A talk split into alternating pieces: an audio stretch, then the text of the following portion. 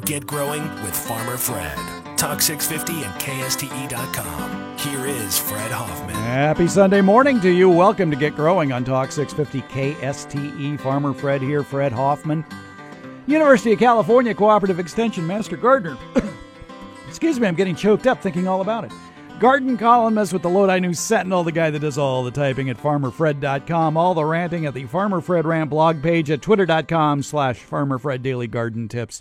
Lots of snark and retweets. The Get Growing with Farmer Fred Facebook page, where there's always a garden dialogue going on, including a picture of the smiling face of today's guest, Quentin Young from Fair Oaks Boulevard Nursery, the manager out there. He's also a Sacramento County Master Gardener, and he's here, and we're talking about cool season edible and ornamental plants because, damn it, it's fall. I, I know it doesn't officially begin until Friday or Saturday, but it's meteorological fall. The weather has changed. Temperatures for this coming week in the upper 70s or low 80s for highs.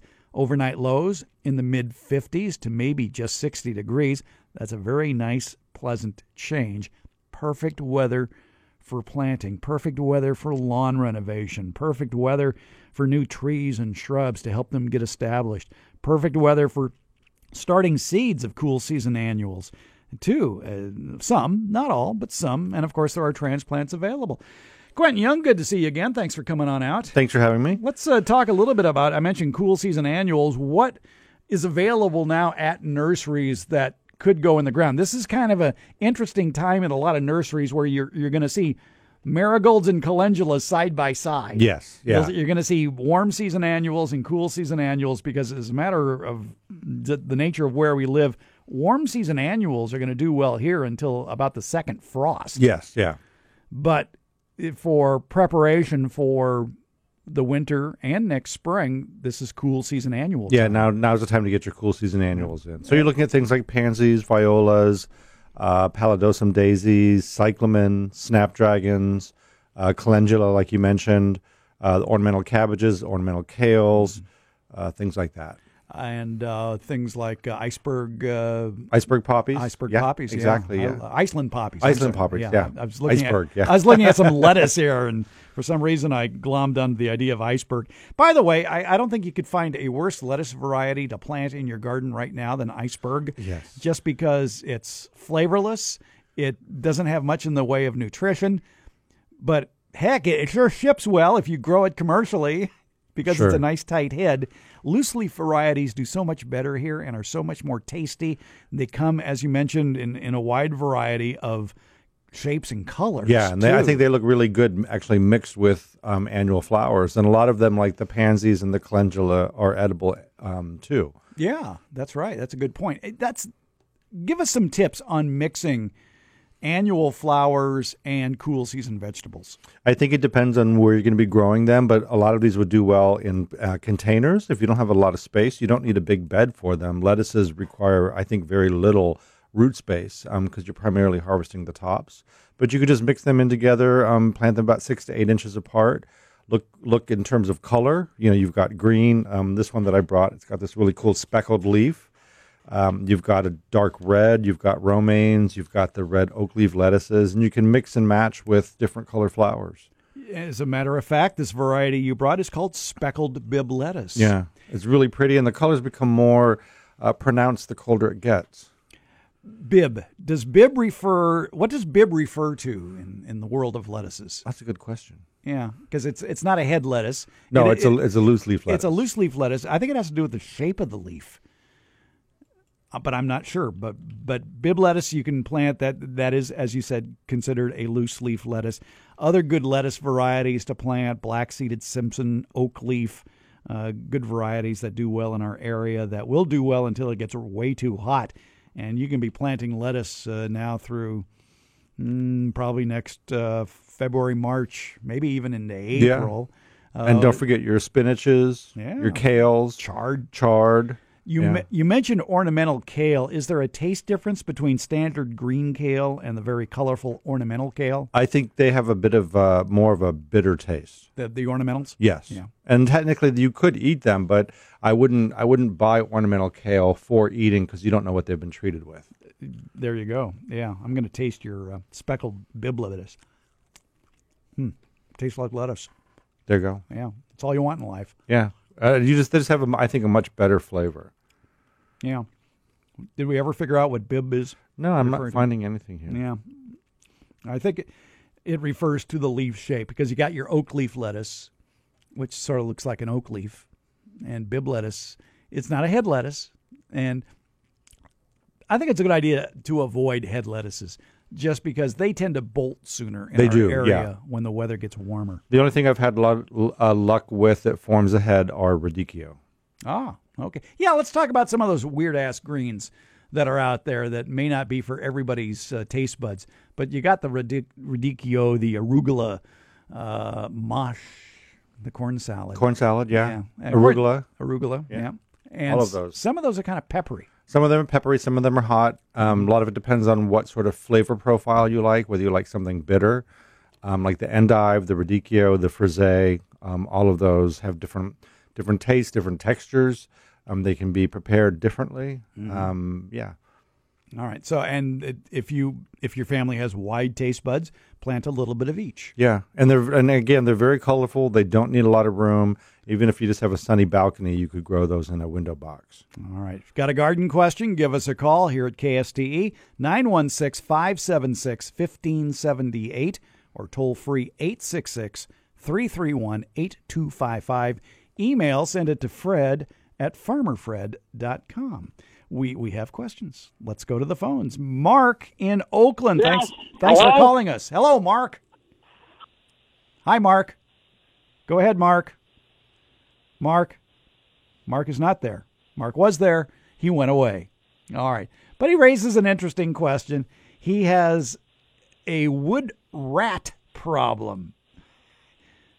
And we don't know if it's a wood rat or a Rattus rattus, uh, which is a roof rat. Maybe he meant roof rat. We don't know. Mark went away. All right. The size of a small kitten, says Brooks.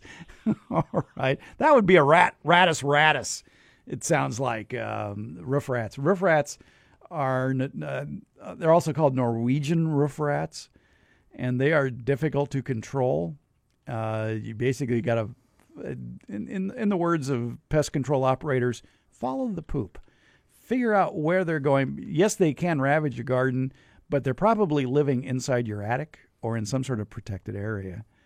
And that's when you start putting out the traps. I know a lot of people like the zapper, which is this, it looks like a lunchbox. And you put a little bit of food inside, and they step on this metal plate to get it, and they get zapped, electrocuted. It's like a San Quentin style execution for your roof rats. And then you can just dump it into the trash or something like that. But the zapper seems to work if you've got a big roof rat problem.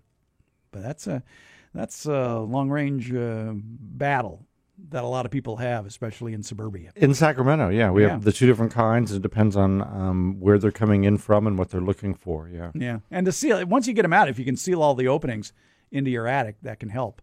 And most roof rats, it doesn't take much for them to get in. No, they can squeeze through a really narrow area. Yeah, probably. I've heard tales of a half inch, but I think may, maybe more like an inch. Still, uh, and you know, I, I've been warned that where I live now, there's there's roof rats. I haven't seen any yet, but sometimes when I'm in my garage, I hear some strange noises in the roof and in the walls. I go, huh. Yeah, I mean, pretty much anywhere you are in Sacramento, you'll see them running along the telephone lines or along the fence, usually around dusk. yeah, Um, and then if you want, I mean, go to the UC IPM website, just put in rats in the um, search bar, and they've got quite a bit of information there. Yeah, exactly. And uh, a lot of the poisons that used to be available for rats are not available anymore.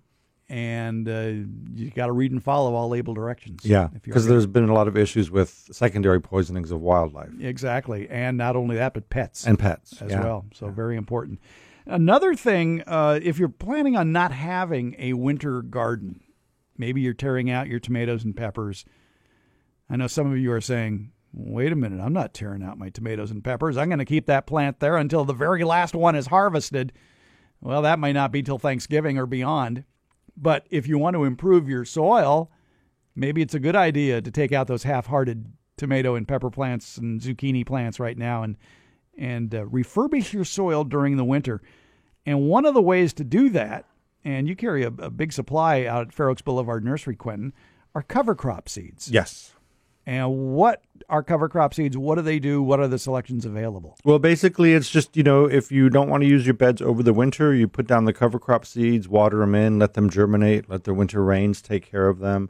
Um, they'll add nitrogen to the soil, organic matter to the soil, and then you're going to cut them down about four to six weeks before you want to replant into the beds. I think the key with a lot of cover crops is you want to hack them back before they're at 50% flowering stage in order to keep that nitrogen into the ground. That's correct.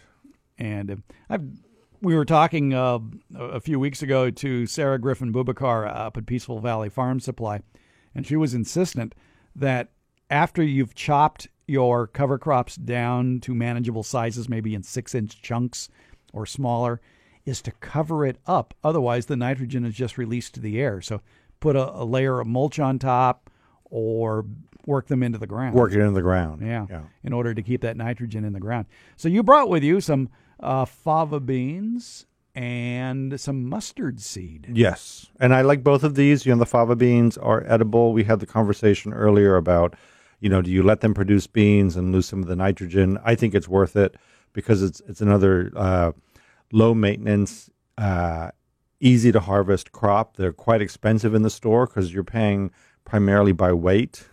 And like you and I were talking about, the pods are quite large. The beans aren't, so you're paying for a lot of pod.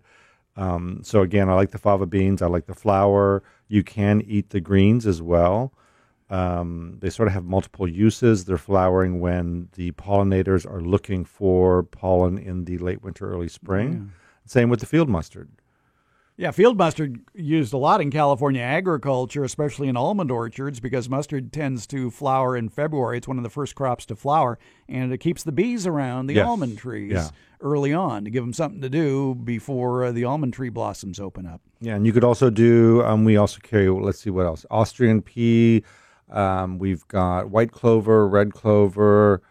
Um, another good one would be annual rye. You know, so there's all kinds of cover crops that you can use. Vetch, you got vetch? Vetch, yeah, hairy All right. vetch. Hairy Vetch. All right. Quentin Young is here. We'll take a short break. More of Get Growing on the way on Talk 650 KSTE.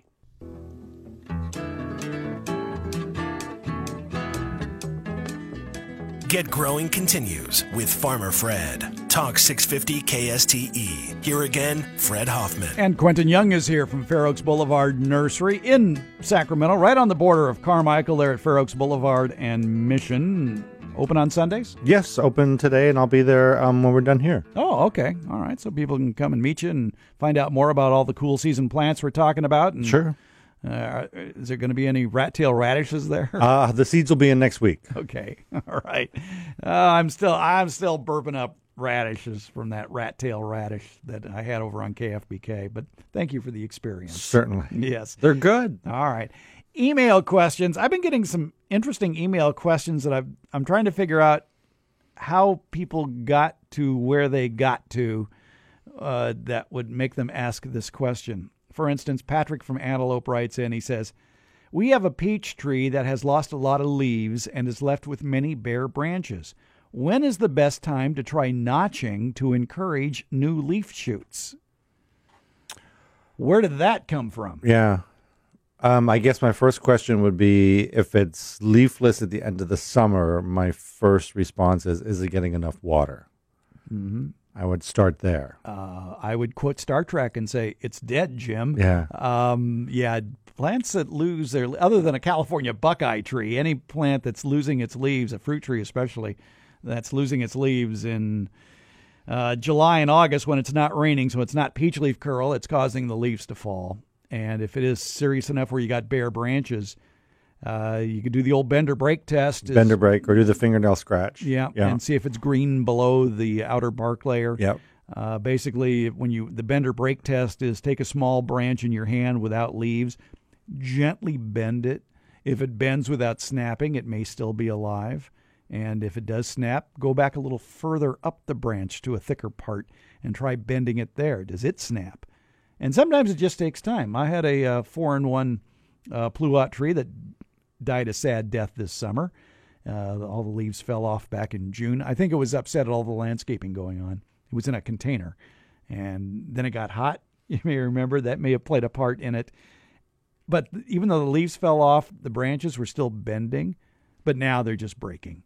Yeah. So I think it's dead, Jim. I would check to see, yeah, if it, and then think about whether you want to um, paint those exposed branches. Yeah, if you want Um, to save it. Yeah. Yeah, it's a little late now, but um, because it's gone through the hottest part of the year. But I would definitely check on that watering. Yeah, uh, that for a situation like that, I mean, it's a peach tree. I, do peach trees get verticillium wilt? Uh, not as no, maybe a apricot, but not so much a peach. Yeah. So I don't think it would be a disease issue. It's something more physiological, like that. So, but notching to encourage new leaf shoots. Where does that come from? Is Jerry Baker back on the air somewhere? I don't know. I don't know either. Uh, would that do anything? Uh, that's something they may have found from a commercial orchard. They sometimes will do that on pears, things like that, to try to get notching, try to get branching on a lower level. I don't know if I'd recommend that for a homeowner. I don't think I would recommend it for the fall either. No. because you're opening it up to all sorts of possible wounds. with- Infections, yeah, because yeah. we don't recommend pruning any stone fruits pretty much after September yeah, at the Hort Center. right, and especially apricots and cherries. Yes. yeah, because of their propensity for getting rain-borne diseases, and we don't know. It almost rained last week. Yeah. It could rain again. Uh, I think it was like October second last year when it first rained. And if the Old Farmer's Almanac is true, and it is a cold, wet winter with rain in October, then maybe we'll we'll see it. But we don't know. So anyway, I'm not sure, Patrick, where you get this idea of notching new leaf shoots. I don't think you're going to get new growth now. Uh, if you wanted to try that, maybe next spring uh, when it's just starting to leaf out. But then again, you're opening it up to possible infection from any sort of spring rain. So basically, I'd let the tree try to do it itself and not be fooling around with a knife on your tree. And check the watering. And exact, exactly, check the watering, make sure that uh, the roots are healthy. All right. Nancy writes in and says, When is the ground cool enough to plant new shrubs, spring bulbs, and to transplant shrubs? Uh, in zone 9, October 1st? Well, October 1st is a good date, but the fact about is the ground cool enough? Actually, what you want is the ground warm enough. And that's the whole idea of planting in fall. Have that warm soil. Yeah, and hopefully we'll get some fall rains. Yeah. But uh, the cooler air temperatures in com- combination with uh, warm soil temperatures help ease transplant shock for planting bulbs and shrubs and transplanting shrubs. And as far as when, today'd be a good day. Yeah. As- now that it's getting cooler. Yeah. Anytime roughly between Labor Day and Halloween is, is good planting weather here. In fact, you'll find that most of the big sales of plants by arboretums or botanical gardens or uh, the California Native Plant Society, those are usually held in October. And that's uh, the time to be doing a lot Yeah, especially for uh, West Coast natives. Yeah. Get, run through the process of planting West Coast natives, California natives. We talked earlier on the KFBK show about the importance of just using the native soil, not creating some sort of in ground pot with fluffy store bought soil for California natives. You want them to have California native soil. Yeah, in a perfect world, yes. You don't want to mix in a lot of fertilizer. You don't want to mix in a lot of soil amendment. Um, I usually recommend that when you take them out of the pot, you slide them out gently. Um, I usually recommend that you don't disturb a lot of native plants' roots. They don't seem to like that; they sort of resent it. Um, put it in the the the hole that you prepared for it. Um, press it down a little bit, water it in, and then again, like we talked about earlier, a lot of the West Coast natives, even though they're water efficient, will need regular water for their first season or at least first year, Right. until they get established. and then you can go to whatever the water requirements are. And not all California natives are drought tolerant. That's true, and not all California natives, uh, or I, I would say West Coast natives, are um, good for our location. You have things that are native to the coast, you know, things that are native to different areas on the West Yeah. Coast, and we technically are still the Central Valley Desert And or dry steppe. for instance, a coast redwood.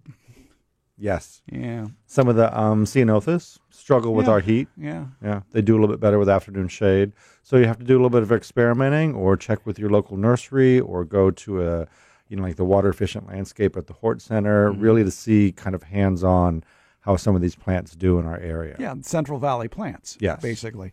Yeah, if you take that weekend trip to Humboldt or Mendocino and start falling in love with plants right along the seashore, you're asking for trouble bringing it back here. Yeah, and then putting it out in the middle of your lawn, you know, in the middle of your garden that gets full blazing sun Yeah, all day long. yeah, exactly. You got to remember that on the coast, it very seldom gets to 100 degrees, and they have all sorts of fog most of the They year. do. They have, and all, they have that cooling, you know, especially in the evenings. That you know, maritime influence comes in and cools mm-hmm. things down. Yeah. You know, we can have nights that's still in the 80s. Really uh, can put a lot of strain on a lot of plants. Now, for those of you listening along the coast, go for it. If you if you have a lot of marine influence where you live, maybe in the East Bay, if you're on the uh, ocean side of the East Bay, uh, and get a lot of cloud cover in the mornings, yeah, you might be able to do it. But uh, here in the Central Valley, where most mornings dawn clear, uh, it's not such a good idea. All right. Quentin Young is here from Fair Oaks Boulevard Nursery. Got a garden question? Give us a call, 576 1578, or toll free 866 331 8255. Email, send it to fred at farmerfred.com.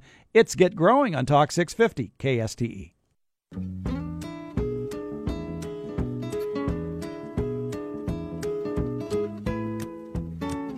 You're listening to Get Growing with Farmer Fred. Talk 650 KSTE. Here again, Fred Hoffman. With Quentin Young from Fair Oaks Boulevard Nursery. Brooks is running the board today. He's preparing, sharpening his pencil for the Garden Grappler in about a half hour. A chance for you to pick up a prize or two from the Farmer Fred Prize Closet. So we'll be doing that in about 30 minutes or so. Got a garden question in the meantime? Give us a call, 576 1578 in the 916.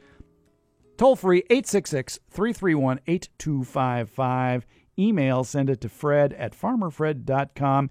Edie in Sacramento, thanks for giving us a call this morning. Good morning, Fred. Hi. It's my pleasure. Uh, I wanted to ask we have a nectarine tree, and uh, last year the fruit was wonderful.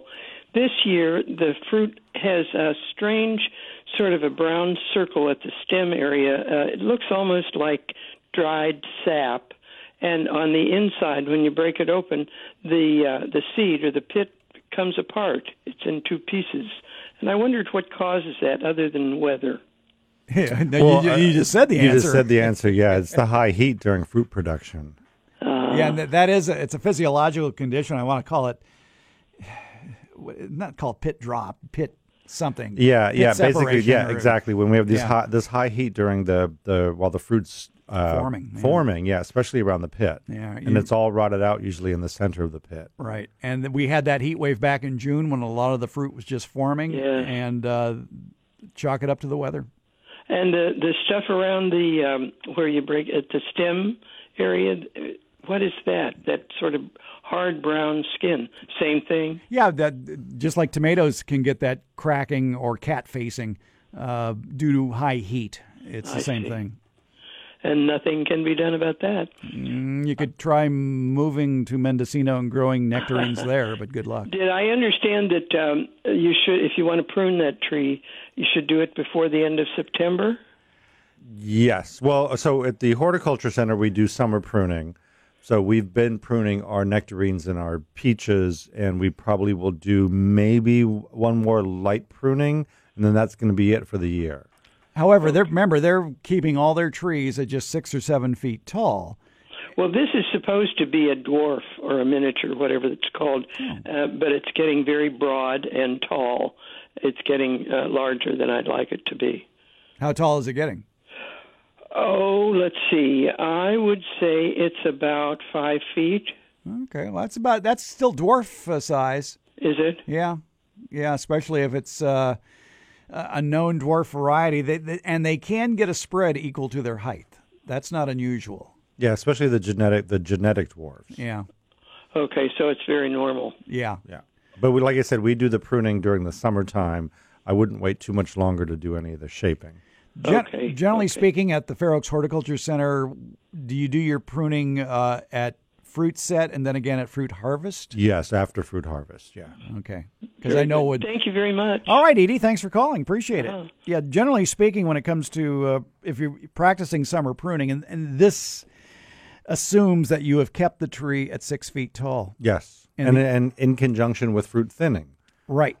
Do it's it. all yeah. It's all it's sort of a uh, all inclusive kind of task list. Yeah, I mean, you're going to visit your fruit trees at least twice a year. One to thin out the fruit in the spring, and one to harvest the fruit in the summer. And while you're there, take your nippers with you, and uh, just prune back the new growth so that that tree is no taller than you can reach. Yeah, open up that center, get light down to the lower branches. maybe and the wintertime can be useful for finding rubbing branches that may be hidden by the leaves uh, crossing branches that uh, in order to keep that center open uh, get that out because you're still looking for that uh, martini glass shape aren't you Yes. right and with so sunlight and air circulation can get through the middle to keep that open what advice do you have for people who have that 15 or 20 foot tree that want a six foot tree So there's a there's a good handout on the UCANR website.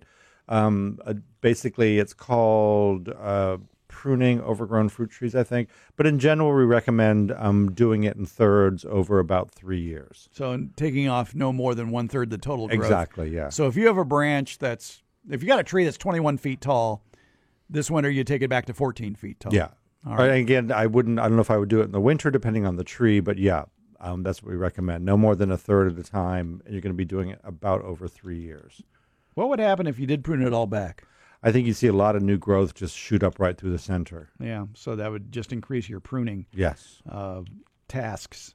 But once you get a tree to six or seven feet tall, it's fairly easy to maintain it Yes. at that height, and no ladders are involved. No ladders are involved. It just requires a little bit of regular maintenance. That's all. Right, and to um, uh, that's what it should get anyway. All right, so uh, yeah, Chuck Ingels did write that article about uh, pruning overgrown fruit trees, Yeah. Uh, and, and it's I believe part of uh, the Home Orchard website, which is homeorchard.ucdavis.edu, Perfect. and uh, and he has a coming out with a new uh, edition of the Home Orchard book. Which is a great book, especially if you want to see pictures of the shapes of the trees, of of you know something like a modified central leader versus an open center. Really good um, silhouette diagrams. Right, and uh, as he points out in the article, is you uh, want to there. There are several methods you can employ, and one of the method is to uh, reduce the tree height slowly over a three-year period. Yeah. And is there a publication number on that one? Publication number eight zero five eight. Perfect. Yeah. Fruit trees, pruning overgrown deciduous trees. Yeah. So you can go to the uh, Fair Oaks Horticulture Center website and you can see that, or just Google it on Yep. the UCANR website. And it's a PDF, so you can download it easily enough there. And it was last updated 2002? No. Uh, I don't see a date here. But I I think it, they do a good job of keeping these fairly up to date good. because, as you know, everything we know is wrong. Yeah. And it we're always changes. learning. Yeah. Yeah, we're always it's- learning. It's amazing. Uh, just, I mean, look at uh, in the world of uh, pesticides how that's changed. Yeah, over the all years. the time. Yeah, the Yeah. amount, the chemicals that we use, how we apply them, pesticides and herbicides. Yeah, it's uh, it's an ongoing process, and uh, generally that's a speaking, good thing. Yeah, that's a good thing about the, the university research. and uh, the whole integrated pest management approach to problems, which is start with the least toxic alternative. And actually, that first alternative is the right plant in the right place. Yeah, And just, and learn to accept. Um, you know, yeah, learn to accept a few issues. yeah, a few issues. Yeah. Yeah. a few aphids here and there, a few leaf chews here and there. A lot of people, when they, I mean, and you get this all the time too, they don't know what the bug is they see on the plant. Right. And so their first instinct is kill it. Yeah. and it could be a garden good guy. It could be a beneficial in its adolescent stage or one of the early instars, Yeah. which can look quite different from an adult. Or don't you know? Uh, there's a difference between, let's say, insect damage and uh, fungal damage. Mm-hmm. You know, so and the two the two treatments are going to be very different. Yeah. You know, so spraying an insect with a fungicide, um, you're just kind of wasting money. And sometimes uh, it's the secondary infection that might be worse uh, as far as pests that attack it. Um, l- look at if a plant gets aphids, how soon ants follow. Yeah. to herd, the, uh, herd those aphids around. And so you need to control the aphids and the ants at the same time. And so you put out ant bait in like a boric acid uh, in a little trap area. It's not really a trap, it's more of a lure, and then they take the boric acid back to the nest. One of my favorite um, things to use as far as controlling ants, it's a device that isn't widely available. I don't know if you have it at the nursery or not, but uh, you can find them online. Uh, through Amazon and other places too. And I, at, at the Farmer Fred Rant blog page on the side, I've got a picture of it.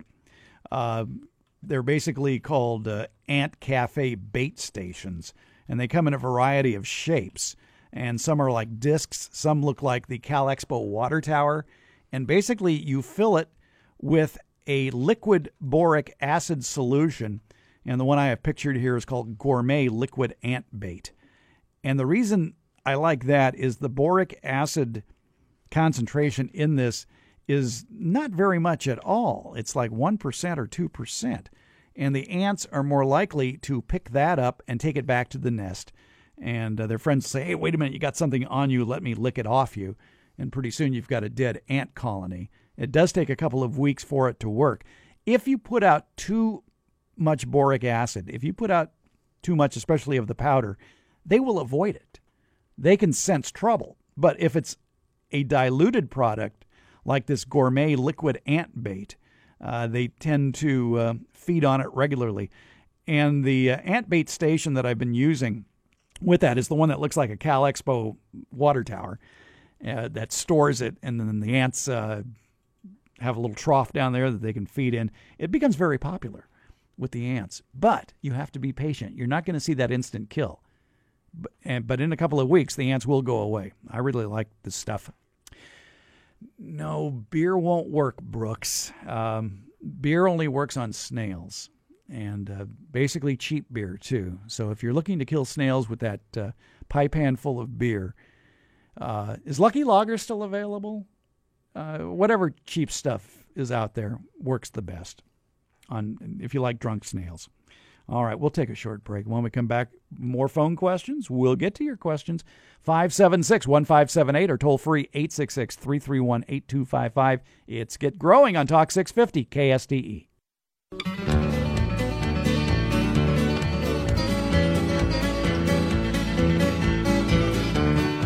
Get Growing continues with Farmer Fred. Talk 650 KSTE. Here again, Fred Hoffman. With Quentin Young from Fair Oaks Boulevard Nursery. He's the manager out there. He's also a Sacramento County Master Gardener. And Chris in Sacramento's on the line with us. Hi, Chris.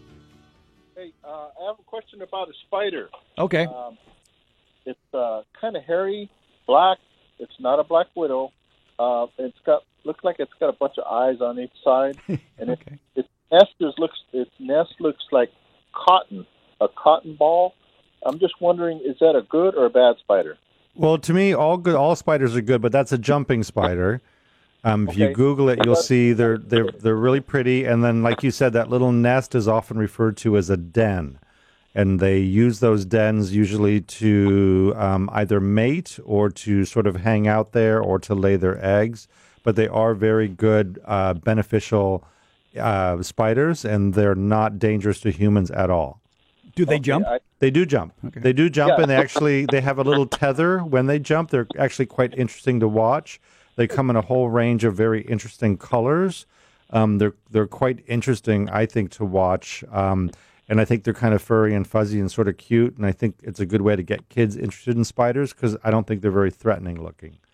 Very good. Uh, I just wanted to make a comment. Uh, I, I know that all good, all spiders are good. Uh, the black widow is good also, but not by my front porch. No, I know exactly. Yeah. I know exactly what you mean. Yeah, I wouldn't want a black widow, let's say, in my house. But this is one of those ones. They're um, they're uh, they're a really good spider, I think. Uh, yeah, and they they eat a lot of weird things. Yeah. Okay, thank you very much. All right, Sure. Chris, thanks for the question. Uh, it's always good to, to, to know your spiders because, as you pointed out, uh, the spider really has to be in a problematic area. That's true. Yeah, and like I said, yeah, black widows, I can understand completely understand if they're in your garage or in your house or somewhere where you've got pets and children. Yeah. I can completely see not wanting them there. Quite frequently beneath your patio furniture. Yes. So yeah, you want to your be chair. careful Yes. uh, yeah. when when handling that. And but but spiders do a world of good. Uh, we were talking during the break about spiders that uh, are are controlling a, a pest that is rapidly taking over in our area called the leaf-footed bug. Yes. And there's a spider that you found at the Fair Oaks Horticulture Center that's uh, helping control that. Yeah, we've got a uh, or, or no, uh, we've got a espalier pomegranate, and then um, you can see there's quite a few different um, sort of nests of funnel spiders um, where they have sort of a, a funnel tube that they live in, and then um, uh, splayed out in front of them is their web. And in that web, we found quite a few um, desiccated bodies of leaf-footed bugs. So they are doing their job to keep that population down.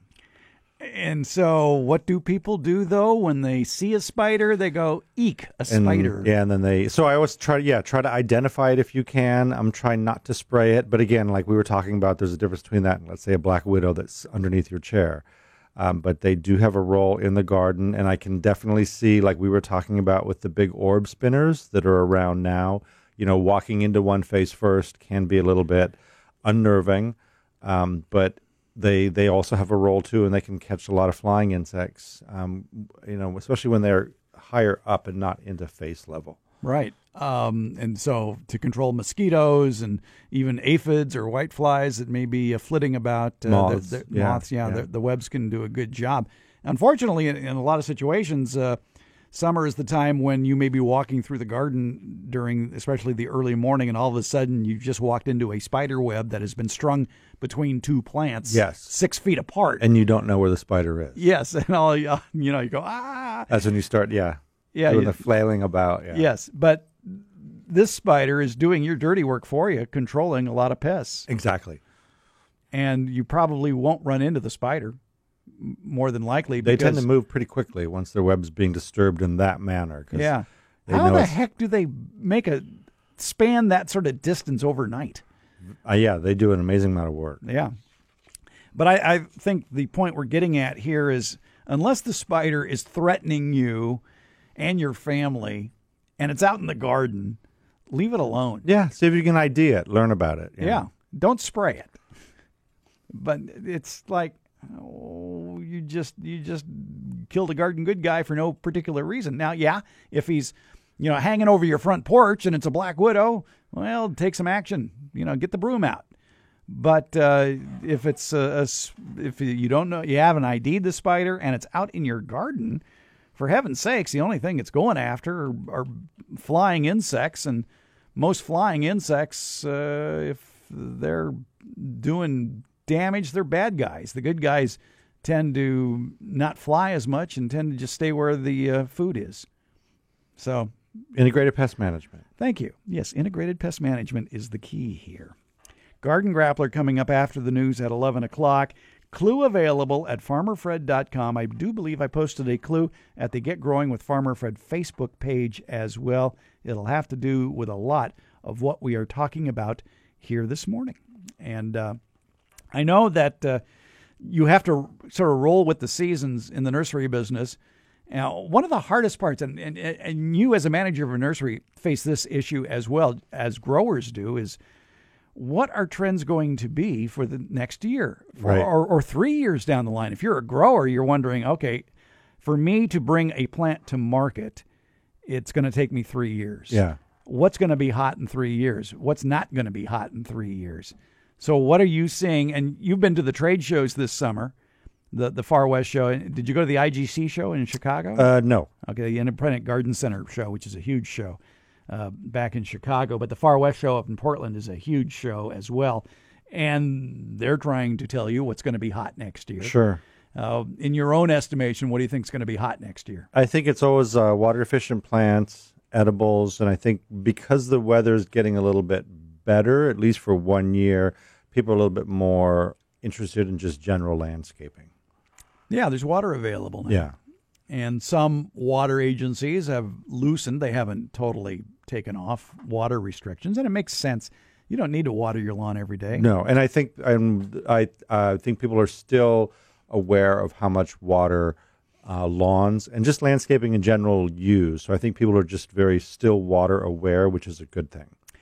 And with the onset of more water meters in the Sacramento area, people are now aware of that on a bi monthly basis Yeah. or an every other month basis. And I just think the development of plants is getting their the introductions are are more relevant to size. So instead of let's say one shrub that is only from let's say six to ten feet, now you're looking at maybe the same variety, different varieties of that shrub.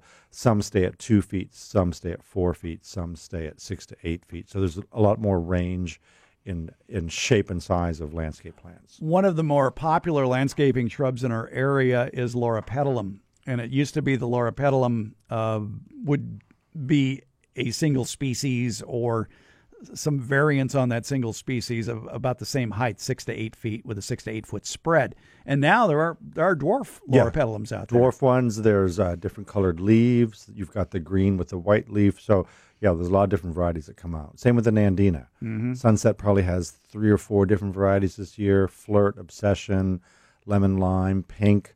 Um, so yeah, again, you're just looking a lot, a lot more uh, development of different colors, different leaf patterns, things like that. Loropetalum and Nandina, two examples of plants with year-round interest. Yeah, and and very water efficient once they get established. Yeah. We'll take a short break. When we come back, it'll be Garden Grappler time, a chance for you to pick up a prize or two from the Farmer Fred Prize Closet. Uh, I think you'll have an easy time of it. And uh, just have a backup answer because, as you know, in the Garden Grappler, you can't repeat an earlier answer. It's coming up in hour two of Get Growing right here on Talk 650 KSTE.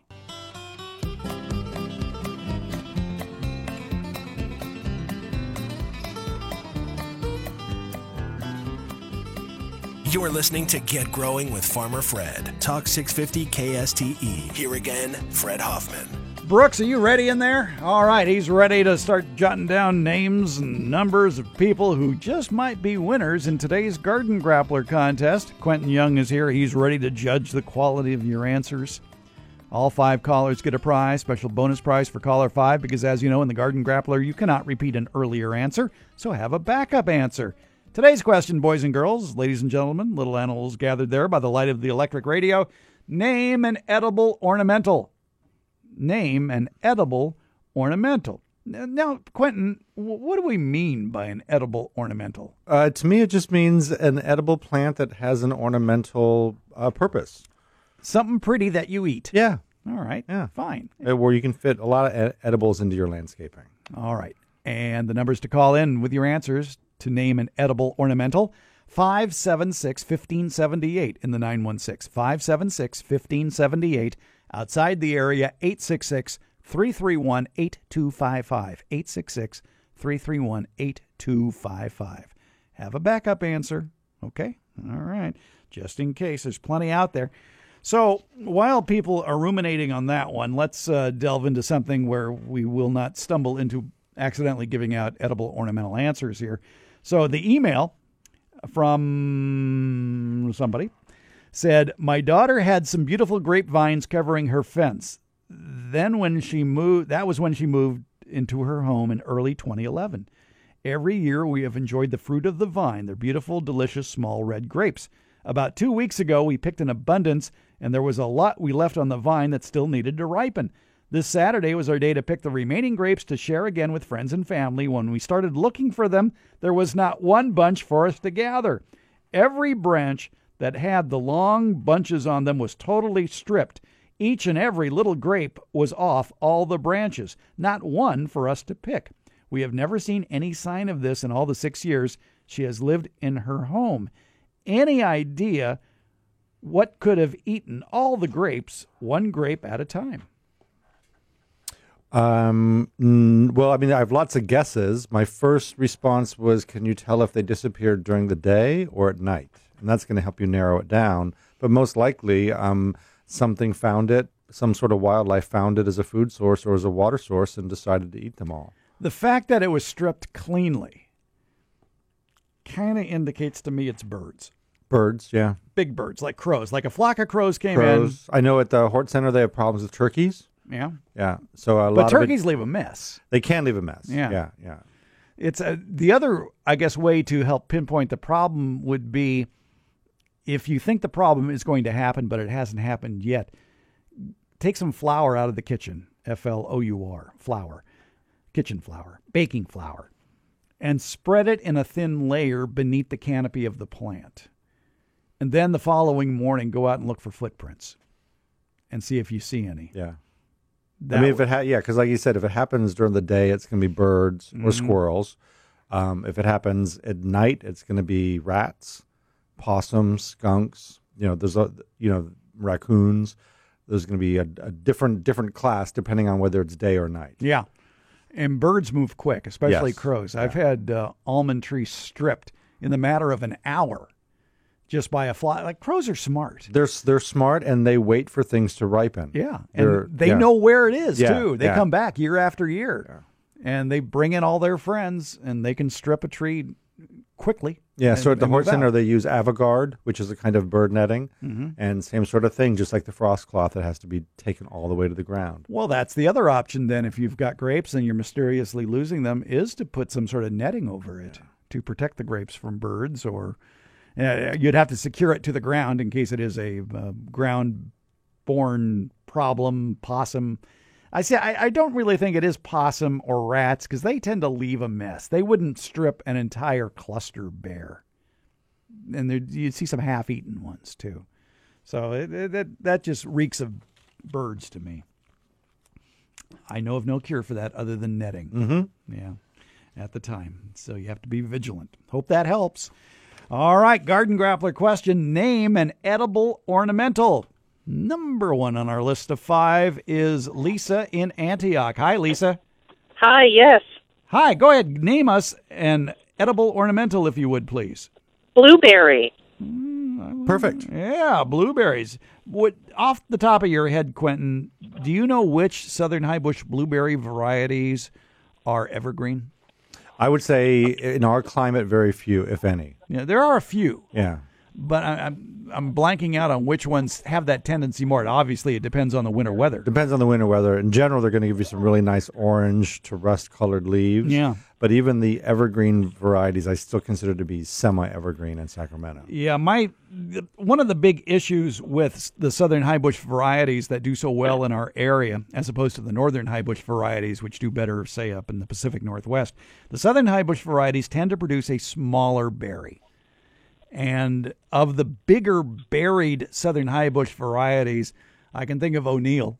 O'Neal, Reveille is a good one. Reveille has bigger ones. I'm going to write that down. and Jubilee. All right, Reveille, Jubilee, and O'Neal for the bigger berried southern high bush varieties that you may want to plant, unless you like picking the small uh, ones like sharp blue, which is Misty, misty. hmm But uh, yeah, okay, Sunshine Blue, a lot of good varieties. South Moon. Yeah, so more and more people are trying the northern high bush varieties with mixed success. Jewel is a good one too, because that's a commercial variety. Is it available? Yes, And it's a big berry. uh, yes, because it's used. It was developed, if, I'm not, if I'm not mistaken, in Florida. Okay. So is it a rabbit eye or a southern high bush? No, it's a Southern High Bush. Okay, because rabbit eyes are popular down in Florida. So Jewel O'Neal, Jubilee, and Reveille Yeah. for big berry. Reveille was hard to find. I I started carrying them because uh, Gail Pothour at the uh, Veggie Group was always trying to find them, so I try to always carry those in stock now. All right, and I mentioned this earlier, and it bears repeating that if you're looking for a specific variety of fruit trees, or in this case, a, a berry vine that is usually available in January, bare root form, is to order it now. Or ask about if it's coming in. So for our blueberries, we'll have those in um, end of December, and they'll probably be in one gallon liners. Mm-hmm. Um, gives you a little bit more time. Uh, they have a much better developed root system as opposed to a bare root blueberry. Uh, you can plant them, and they'll get started pretty quickly. Ah, okay. And again, though, I imagine you already have customers saying, "Hey, I want such and such a pluot variety or whatever. Can you put me on that list?" Sometimes a lot of things I had to order a couple months ago. Oh, you really? It's Yeah, past past prime time. Yeah. All right, but at least uh, you have an opportunity. Yes, yeah. To do that. All right. So, Lisa, that was sort of a, a very roundabout discussion here to just say you're right. Congratulations. And Thank you. Uh, I'll be sending you, what, what do we have for everybody today, Fred? Oh, from the University of California Integrated Pest Management people, how to control weeds in the landscape as well as ant controls. And I'll be sending you my handout on beneficial insects, the bad bugs they control, and the plants they love. So I'll be sending that your way. Thank you. All right, and thanks for the blueberries. Appreciate it. All right, bye bye. Good edible ornamental there. Next up, in the Garden Grappler. It's Linda in Carmichael. Hi, Linda. Hi there. Hi. I was just wondering if pine, uh, pineapple guava would would count. Certainly. Yeah. Yeah. That's a great uh, water efficient landscape shrub slash large tree. And uh, or you can keep it small too Yeah, if you want. Yeah. And what's nice about the pineapple guava, the it's no longer called Feijoa, is it? Is it Acca? Have they switched it already? Yeah, it's either Acca or Feijoa. I forget which is the newer term, but it's either Feijoa sellowiana or It's Acca Feijoa. It's Feijoa Fe- yeah, yeah. sellowiana. That's or, one I know it as. or Acca sellowiana. But the pineapple guava, it- you, you get sort of two taste treats because the blossoms are tasty yes. and the fruit is uh, the fruit is an acquired taste, and I it's think a lot they of taste work. good, yeah, yeah, I yeah. like the taste. Yeah, it's sort of kiwi like, but it it is tasty. Yeah, it's not they. The the hard thing to grasp is that they're not ripe until they actually fall off the tree. Yeah. yeah, yeah, So that's it's it. To put a it's best to put a um, a sheet underneath, and um, and then hope that you can get to it before the squirrels. Yes, know, that's it. They they just purposely take a bite out of everything so that I can you know, but you just cut it in half and scoop it out. There you go. Yeah, And use a tiny spoon. And it it's has been renamed Acca. It is Acca. Yeah, yeah. Okay. All right. Just just to confuse us all even more. All right. I did have a question. Sure. I, actually, I had two, and it might involve the the pineapple guava too. Uh, did did I hear you say that this wasn't a good time to prune trees? I mean, I was thinking of pruning the fig tree back because it's already produced. It, it produced a month early this year. So there wouldn't be anything wrong with with pruning the fig tree. We prune our fig tree at the horticulture center in the dead of winter. What we usually recommend at the Hort Center is that you don't prune a lot of your stone fruit trees in winter to, to cut back on the spread of disease. What about the pineapple guava? And I have a strawberry guava. I think both of those would be fine. Um, pruning those in winter, most of those, the pineapple guava tends to stay evergreen. Yeah, but I have an no evergreen. yeah, and I have no problem with shaping it throughout the year. The strawberry guava, I would maybe wait to prune it back, maybe in late winter, early spring. Okay, so both of them, so all of them wait till winter, don't do anything right now? I wouldn't do much right now, okay. unless. But I but I have pruned uh, pineapple guavas throughout the year. They don't seem to really mind. So the old saw of prune after bloom would hold for the pineapple guava. Yeah, sure. Yeah. Okay. And the one one other thing is, can you suggest a, a shade ground cover um, for an area? It's completely shaded. It's under some xylosmas, and it's there's also on the side of the house which really has nothing growing on it. And I kind of dread. I leave. I let the leaves stay there in the winter, or I move leaves over there so I don't have a pool of mud. But I was just wondering if there's any kind of a ground cover that you can suggest. Shade loving ground covers. A lot of it, I guess, would depend on what sort of height. Um, you know, there's things like vinca minor is going to be low growing. Low growing. Yeah, you've got things like mondo grass that might be clumping or What about- liriope. Can hypericum take that much shade? Uh, yeah, it would probably take some shade, and you Yeah. could mow it down from time to time. Yeah, and the lower growing variety of, of hypericum is uh, creeping St. John's wort. Yeah, yeah. Hypericum. Yeah, H Y P E R I C U M, hypericum. Okay. Uh, creeping St. John's wort is one of the more familiar varieties you usually see growing beneath trees. Yeah, for ornamental example. ornamental strawberries. Yeah, that's There's good. all kinds for of gregarious. things. Yeah, yeah. Yeah. Okay. Ornamental strawberries. Okay. Yeah. Okay, thank you so much. All right. Appreciate it. Okay, Linda, thanks for calling. I'll be sending you all that stuff I said Lisa I'd send her. Looking forward to it. All right, thanks for calling. Bye bye. All right. Looking for callers three, four, and five in today's Garden Grappler. Name an edible ornamental. Lisa said blueberries. Linda said pineapple guava. Two excellent uh, plants to have in your yard in our area. in Sacramento. yeah, yes, they're yeah. they're pretty and they're uh, they produce good food. All right. So while Brooks lines up more, we'll take a short break. It's Get Growing on Talk 650 KSTE. Get Growing continues with Farmer Fred. Talk 650 KSTE. Here again, Fred Hoffman. Looking for winners three, four, and five in today's Garden Grappler. Name an edible ornamental. Winner so far, Lisa in Antioch said blueberries. Yes, indeed. Linda in Carmichael said pineapple guava. There's plenty more. In fact, there, there there's some right next to me here that we've been talking about on uh, this show and the KFBK Garden Show as well. And uh, to get in on the action in the Garden Grappler, give us a call 576 1578. 576 1578 in the 916 or outside the area 866 331 8255. 866 331 8255. Next up, let's go up to Nevada City, talk with Karen. Hi, Karen. Hi, I would like to make a comment first. Sure. that I believe your first answer to the lady about the grapes disappearing all in one day or night uh, about birds is I had the same thing happen. I picked off of my grapes that it's about oh I'd say 25 feet long of grapes that I let crawl up into a bush that's like mm, maybe eight nine feet high and it has a lot of leaves in it and I thought oh I don't have to cover my grapes because they're hidden by the leaves in, in this bush and uh, I picked some of the grapes. I picked about three bunches, and they weren't quite ripe. So I waited another week, and I thought, oh, they're ripe. And I went out, and I could not find one grape anywhere. I couldn't even find the stems that they were on.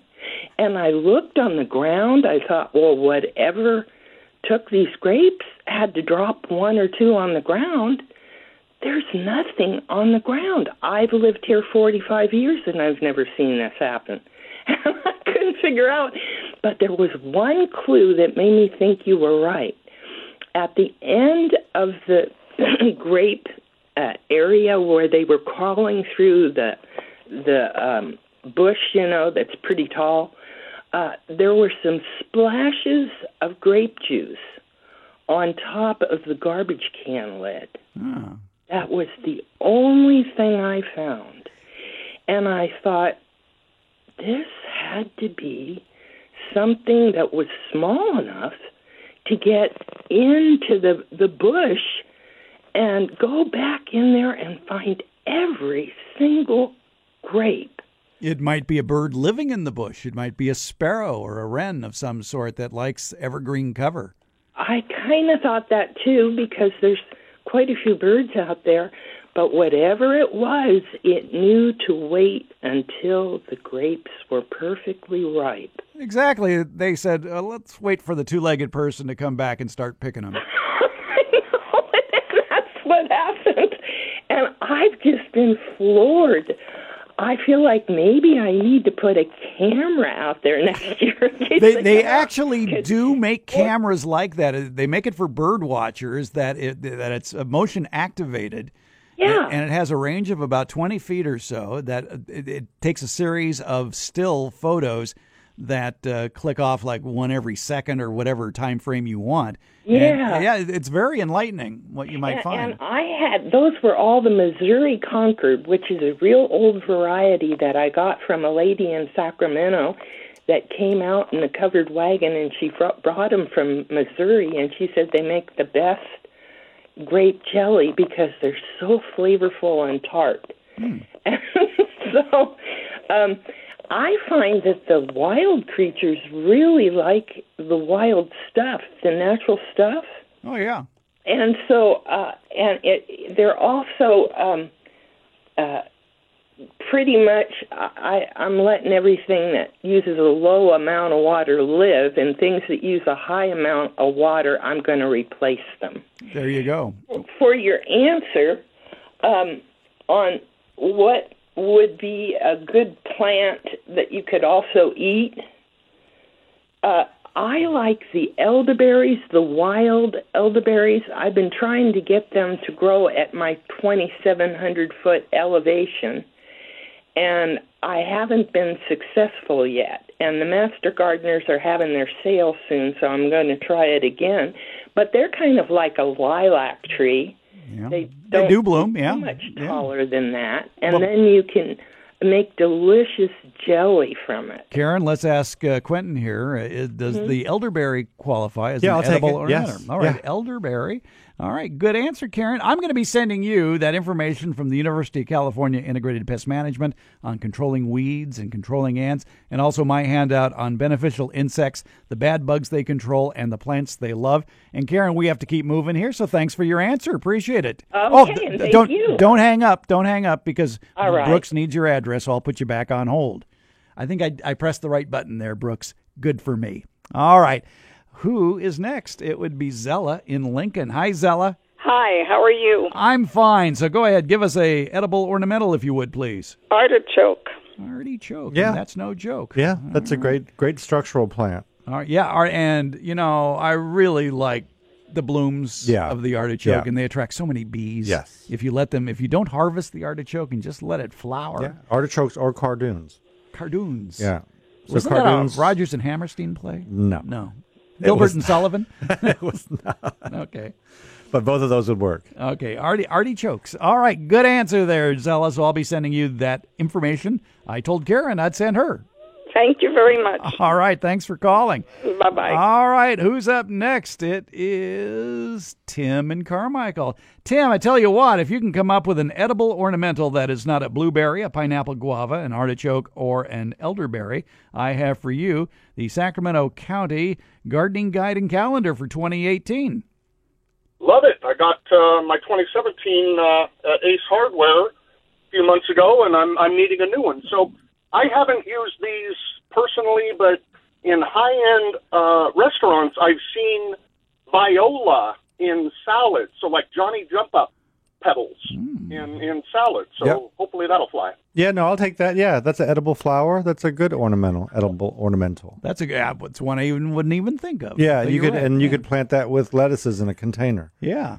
Yeah, and I'm, I'm, I must admit that I avoid them when I see them in a salad that I'm paying seventeen dollars for. I, they end up being the only thing left on the plate, but I think they must be edible because I keep seeing them. Yeah, dead customers don't buy many dinners in the future, so that would, it would be in their best interest to serve you edibles. Yeah. That's great.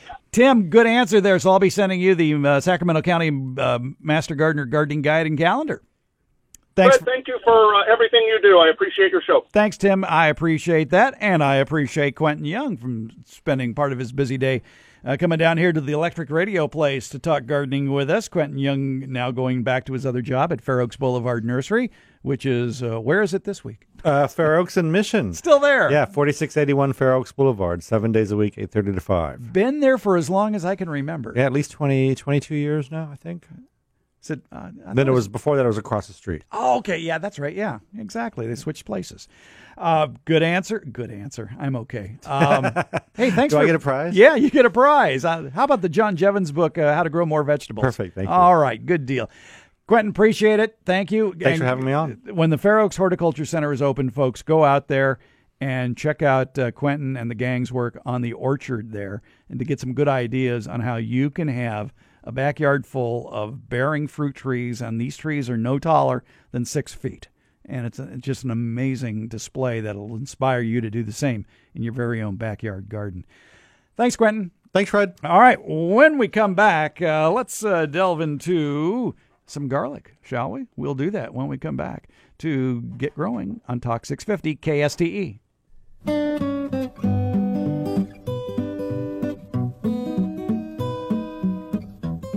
You're listening to Get Growing with Farmer Fred. Talk 650 KSTE. Here again, Fred Hoffman. We're at the Fair Oaks Horticulture Center talking with Master Gardener Gail Pothauer. Gail, it's garlic planting time, or at least garlic ordering time. And a lot of people don't realize garlic uh, prefers to be grown throughout the fall and the winter for a late spring or early summer harvest. That's correct. Um, in fact, we usually try to get our garlic in about now, which is early September, because it's been so warm. We are probably going to hold off for a couple of weeks. But we're actually doing a garlic variety trial this year with nine different varieties of garlic, six of them hardneck and three of them uh, softneck varieties to see the difference. And some will be more pungent than others and some will be more mellow. And so anyway, it's going to be fun to try different varieties. For those who don't know, explain the difference between a hardneck and a softneck garlic. A hardneck garlic has a woody center down the middle, and all the garlic cloves form around that. And they tend to have a scape or what you call like a flower stalk that comes up in early spring, and you just cut those off. Um, the soft necks are the ones you find in the grocery store, and they have a cluster of garlic cloves that are all kind of mashed together. They don't have a central core. They tend to store longer. That's why you find them in the grocery store. And if you want to do any braiding of your garlic, the soft necks are the ones that braid. The hard necks have a woody core, so they won't braid. And for those who don't know, when you go to plant garlic, you got to separate the cloves. Don't plant the whole head. Exactly. And I would recommend choosing the largest cloves because those cloves will hopefully produce a larger bulb than the small ones. You can still do the small ones, but you'll end up with a small bulb. And um, do them with the pointy end up. And the scar, which is what you break off from the main bulb, is at the bottom. Fat side down. Yeah, exactly. And you can either, there's some debate about how deep to plant them. You can just kind of push them into the ground so that the, the pointy tip is just barely under the soil. I always put a little bit of a mulch to then help it um, throughout the winter. But yeah, they're easy to grow. I imagine because they're growing in the ground, it needs to be a well drained soil. So I would think containers or raised beds would be excellent for garlic. That is correct. We do grow them in raised beds out here, and I do at home as well. However, one year I did them in a grow bag, one of those felt bags that's probably two feet in diameter, and grow it in there. Or we've also done it in our wine barrels, our half wine barrels. That's as long as the soil drains really well. Yeah, it's great. They're not real deep rooted. Right. What sort of care, what sort of fertilizer do they need through the fall and the winter? They generally will do well if you've prepared your soil well to begin with. So we always add some compost and some fertilizer. We use a chicken pelleted uh, fertilizer. And then come late winter, early spring, it's good to give them a dose of, say, fish emulsion or something, because uh, that's when they're really starting to take off and set their bulbs. So just they really don't need a lot of fertilization, but one in the late winter, early spring is good. And what a lot of people want to know is when do you harvest them? Well, you know, that depends. We usually harvest them end of May, early June. So uh, you should allow a space in your garden where you don't want to put your tomatoes in in April. So you have to allow space for them. However, last year, because our weather was kind of peculiar, we ended up harvesting in early May. So it, it's an environmental thing. So, you know, check the weather. Once the plants start to turn yellow, um, that's a sign that they're getting close to harvest. Garlic, though, has a fairly long planting season, about September through November, whenever you can find uh, the garlic available. That's correct. And you should find them right now in the nurseries. I kind of hesitate to tell people to get the ones from the grocery store because you never know how they were grown, if there's a disease that could be transmitted through it or whatever. So it's always best to get garlic from a nursery, and uh, whenever it's available there, it's time to plant. Really, certified bulbs are best. You know that they're disease free. If you want to try it from the grocery store, you may want to go with an organic grown variety because a lot of the garlic you see in the grocery stores are treated with an anti sprouting agent, so you're going to be planting uh, a clove and nothing's going to happen. That's correct. In fact, that also applies to potatoes. People often want to grow potatoes from the grocery store, and they they can be treated as well with something to keep them from sprouting. So it's best to get them from a good nursery. Now there there is still some debate about when to harvest them, and it depends on the color of the leaves. That uh, there's one theory that when and generally those vertical leaves that a garlic sends up, there's usually seven of them, mm-hmm. and there's the belief that well, when three or four of the seven have turned brown, that's the time to harvest it. Others say differently. And I notice that here at the table here at the workshop, you have an excellent garlic growing book by Ron Engeland called Growing Great Garlic, which is uh, the be all and end all for growing garlic. That's correct. In fact, I was referred to that book by the Central Coast Farm Advisor who grows garlic uh, down in the Salinas area, and it is an excellent book. It uh, can, uh, not one that is usually carried in bookstores. You may have to order it, but it's an excellent book. And as far as when to harvest, I think if you ask, just like tomato growers, you ask Mm. 10, you'll get 10 different answers. Um, generally, you want to have at least five to seven leaves on it. Each one of those leaves goes to one of the cloves.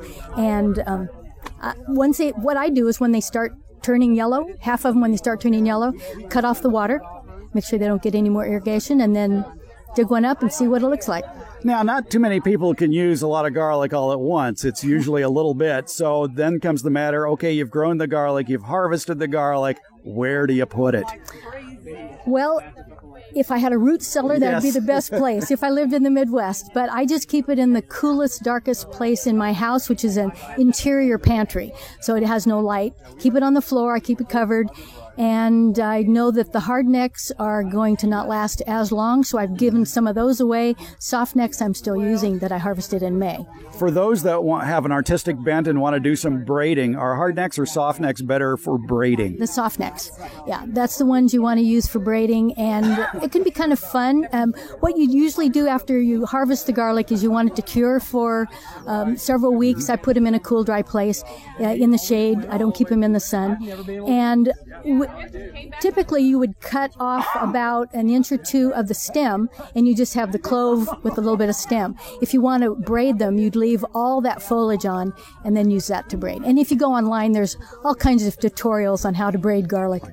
Now, there's a lot of varieties of garlic available, and people would be amazed at the taste difference. If, if your whole experience with garlic is supermarket garlic, uh, you've been exposed to exactly one variety of aroma and taste because there are some in, in your trials here that are, are pungent, there are some that are sweet, and there are some that are large and some that are small. Correct. Uh, some of them, when they're roasted, are going to be more mellow than others. If you eat them raw, some of them are almost too spicy and hot to do that. Some are more tame. So uh, we're doing this different nine varieties to just try them out to see what the difference is in eating them fresh and then cooking with them as well. All right, why don't you name the, nine varieties that you're going to be growing this year? Okay, the hardneck varieties are Siberian, Spanish Roja, which is one of my favorites, mm-hmm. Rose du Lautrec, Asian Tempest, Spanish Beneti, and Italian Red Rocambole.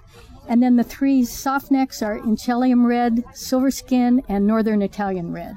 If someone were to ask me, okay, what, which of those is the easiest? I'm not a very good gardener. Which one would give me the most success? I would probably towards point them towards the silver skins. Silver skin could be easier to grow. I actually haven't found much difference in the growth. I have found silver skin um, and the other soft necks tend to have a little more environmental problems as far as they may want to um, have some buds around the outside that want to sprout kind of prematurely.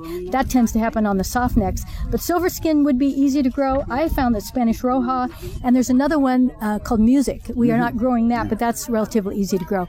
Garlic is pretty easy. And we should point out exactly the spacing of it because you can grow a lot of garlic in a, in a small uh, area. And we talked about separating off the cloves, planting them a couple of inches fat side down for each clove. And what would be the spacing between the cloves? I've done anywhere from six inches to 12. Usually I go six inches because when I want to have irrigation on in the beginning of the season, my emitters are spaced six inches apart. And so I'll put one at each.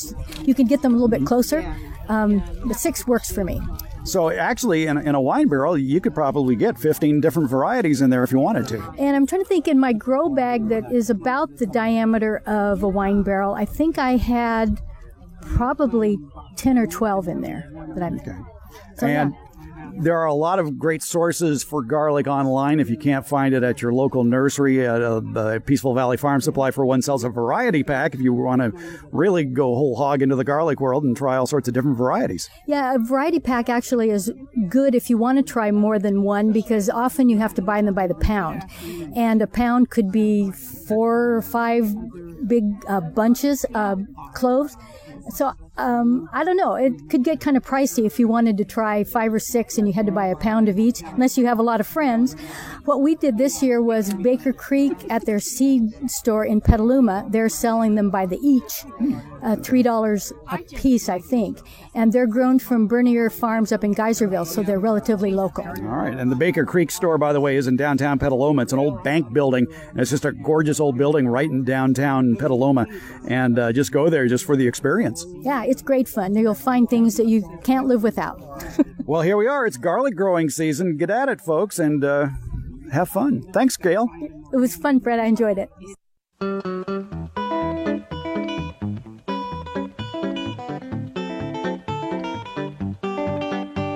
Get Growing continues with Farmer Fred. Talk 650 KSTE. Here again, Fred Hoffman. Even though fall does not officially start until the end of the week, it is for all intents and purposes meteorological fall, which is just a fancy way of saying it's cooler outside now. Go ahead and do whatever you're going to do in fall. Fall, of course, is for planting, and with the weather being cooler, now would be the time to get busy as far as putting in uh, cool season vegetables maybe your cool season annuals as well.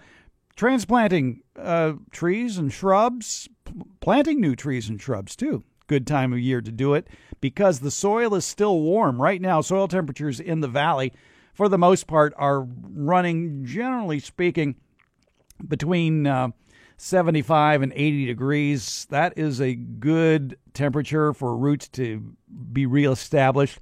And with Daytime temperatures in the upper 70s to low 80s, as is the forecast for the coming week, and overnight lows still mild with uh, temperatures at least cooler in the upper 50s to low 60s. Perfect opportunity to give your plants a few weeks to get established. And so this is why we say fall is for planting.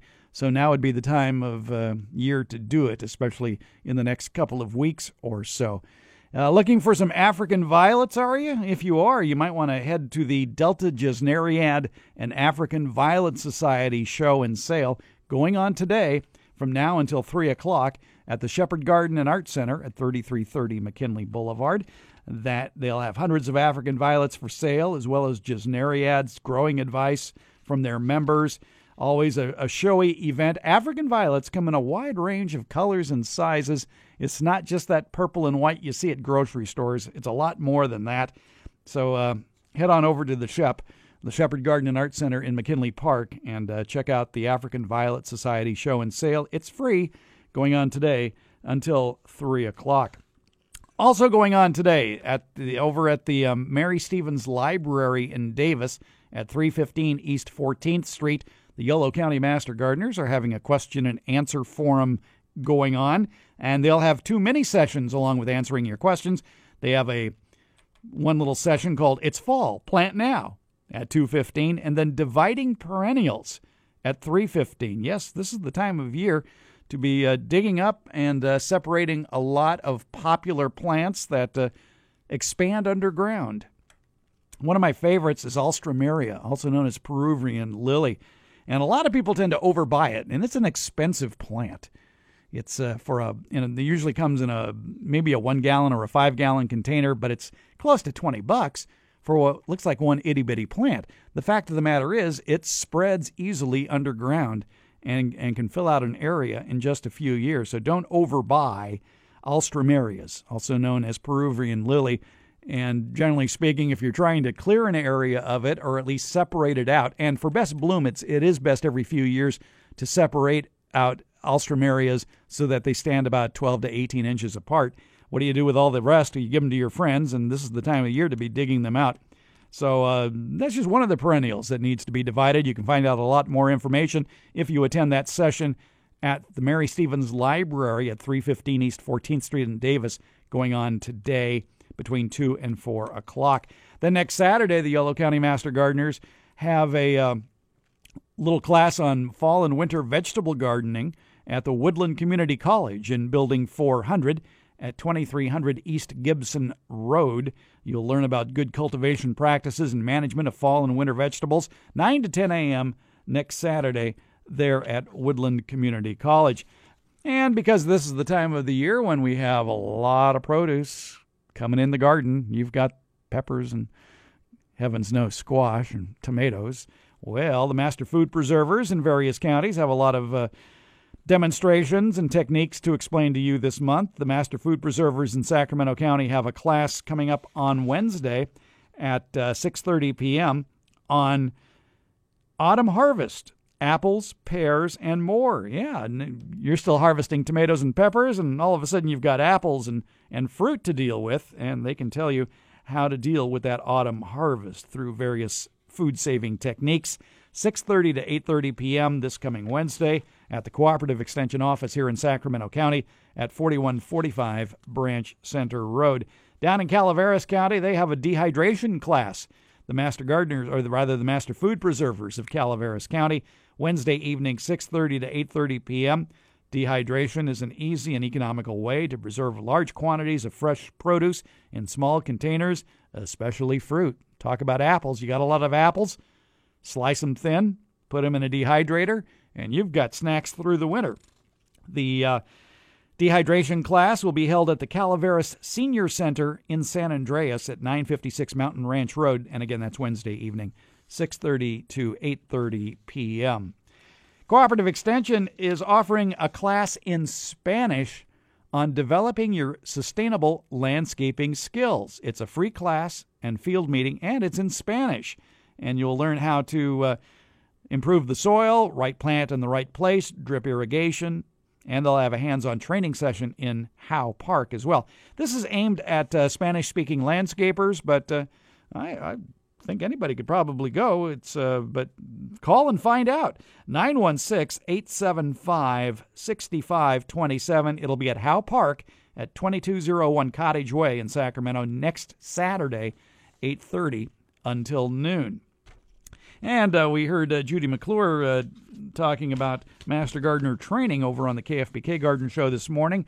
Just to repeat on that, they are accepting applications from Sacramento County residents who want to become Master Gardeners. And you can find the applications online at ucanr.edu slash sacmg, S-A-C-M-G, ucanr.edu slash SACMG. And you can probably pick up an application too at their uh, office at 4145 Branch Center Road in Sacramento. Training classes are held in the uh, winter and spring, January through May. At uh, I believe it'll be on Wednesdays or Thursdays. I forget which day. But it's extensive training, and in return, you are willing to volunteer your time to teach others in your community good gardening techniques. And so, again, that Master Gardener training application available through the Sacramento County Cooperative Extension Office for Sacramento County residents. Don't live in Sacramento County? I wouldn't be a bit surprised if the Master Gardener group in your county is also teaching and training a new class of volunteers coming up in 2018. Contact your local county cooperative extension office or Master Gardener group to find out if they have any classes coming up in the spring and the winter, for that matter, too. Mostly the winter. All righty. Uh, KSTE Farm Hours next. Yeah, I can hardly wait. I tell you, no, I enjoy the show. You know I enjoy the show. There is a big problem in Napa Sonoma. That heat wave we had over Labor Day weekend, estimates of lost crops of premium wine grapes turning to raisins. The losses may be 10 to 50%. So we have details about that September heat wave that is threatening the premium wine crops here in Northern California. Also, we uh, talk about the amount of water that is really available for groundwater aquifers from winter rains. It's a lot more than was originally thought. Also, changing trends in home gardening have wholesale nursery growers trying to figure out what to grow, what'll be in demand in three years out. We talked with one nurseryman who's scratching his head over that one, so that's coming up on the KSTE Farm Hour, noon to 1 o'clock and also available as a podcast, as is Get Growing, available as a podcast from the iHeartRadio app or KSTE.com. Thanks for listening. Thank you, Brooks. Appreciate your support all these years. Have yourself the rest of a great weekend. We'll do it again next Sunday morning, 10 o'clock. Bye bye.